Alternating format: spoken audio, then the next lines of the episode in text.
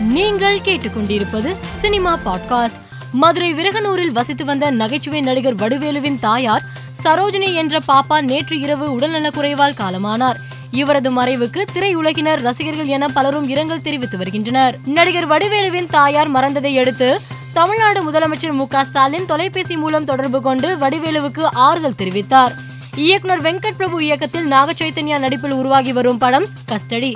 இந்த படத்தில் கதாநாயகியாக நடித்து வரும் கீர்த்தி ஷெட்டி ரேவதி என்ற கதாபாத்திரத்தில் நடித்துள்ளதாக படக்குழு போஸ்டர் வெளியிட்டு அறிவித்துள்ளது. தமிழ் திரையுலகின் முன்னணி நடிகையாக வலம் வரும் சனம் ஷெட்டி விமான நிலையத்தில் மத ரீதியாக ஊழியர்கள் பாகுபாடு காட்டுவதாக தனது அதிருப்தியை வெளிப்படுத்தியுள்ளார். மொத்தம் நூற்றி தொண்ணூறு பயணிகள் இருக்கும்போது எங்களை மட்டும் தனியாக சோதித்தது மிகவும் அதிர்ச்சி அளிக்கிறது என்று குற்றம் சாட்டியுள்ளார். லோகேஷ் கனகராஜிடம் இணை இயக்குநராக பணியாற்றிய வெங்கி இயக்கத்தில் சதீஷ் புதிய படத்தில் நடிக்க உள்ளார். நேற்று இப்படத்தின் பூஜை தொடங்கிய நிலையில் நடிகர் விஜயின் ஆசிர்வாதத்துடன் படத்தை தொடங்குகிறோம் என்று விஜயுடன் சதீஷ் மற்றும் படக்குழு இருக்கும் புகைப்படத்தை படக்குழு வெளியிட்டுள்ளது. வாரிசு திரைப்படத்தில் இடம்பெற்றுள்ள ரஞ்சிதமே பாடலுக்கு நடிகர் சரத்குமார் நடனமாடியுள்ளார்.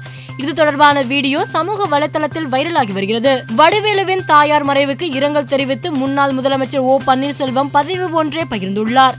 அதில் நகைச்சுவை நடிகர் திரு வடிவேலு அவர்களின் அன்பு தாயார் சரோஜினி அம்மையார் அவர்கள் இயற்கை எய்தினார் என்ற செய்தியறிந்து ஆற்றோனா துயரமும் மிகுந்த மனவேதனையும் அடைந்தேன். அன்னாரை இழந்து வாடும் அவரது குடும்பத்தினருக்கு எனது ஆழ்ந்த இரங்கலையும் அனுதாபத்தினையும் தெரிவித்துக் கொள்கிறேன் என்று பதிவிட்டுள்ளார் ஓபிஎஸ் மேலும் செய்திகளுக்கு மாலை மலர் பாட்காஸ்டை பாருங்கள்.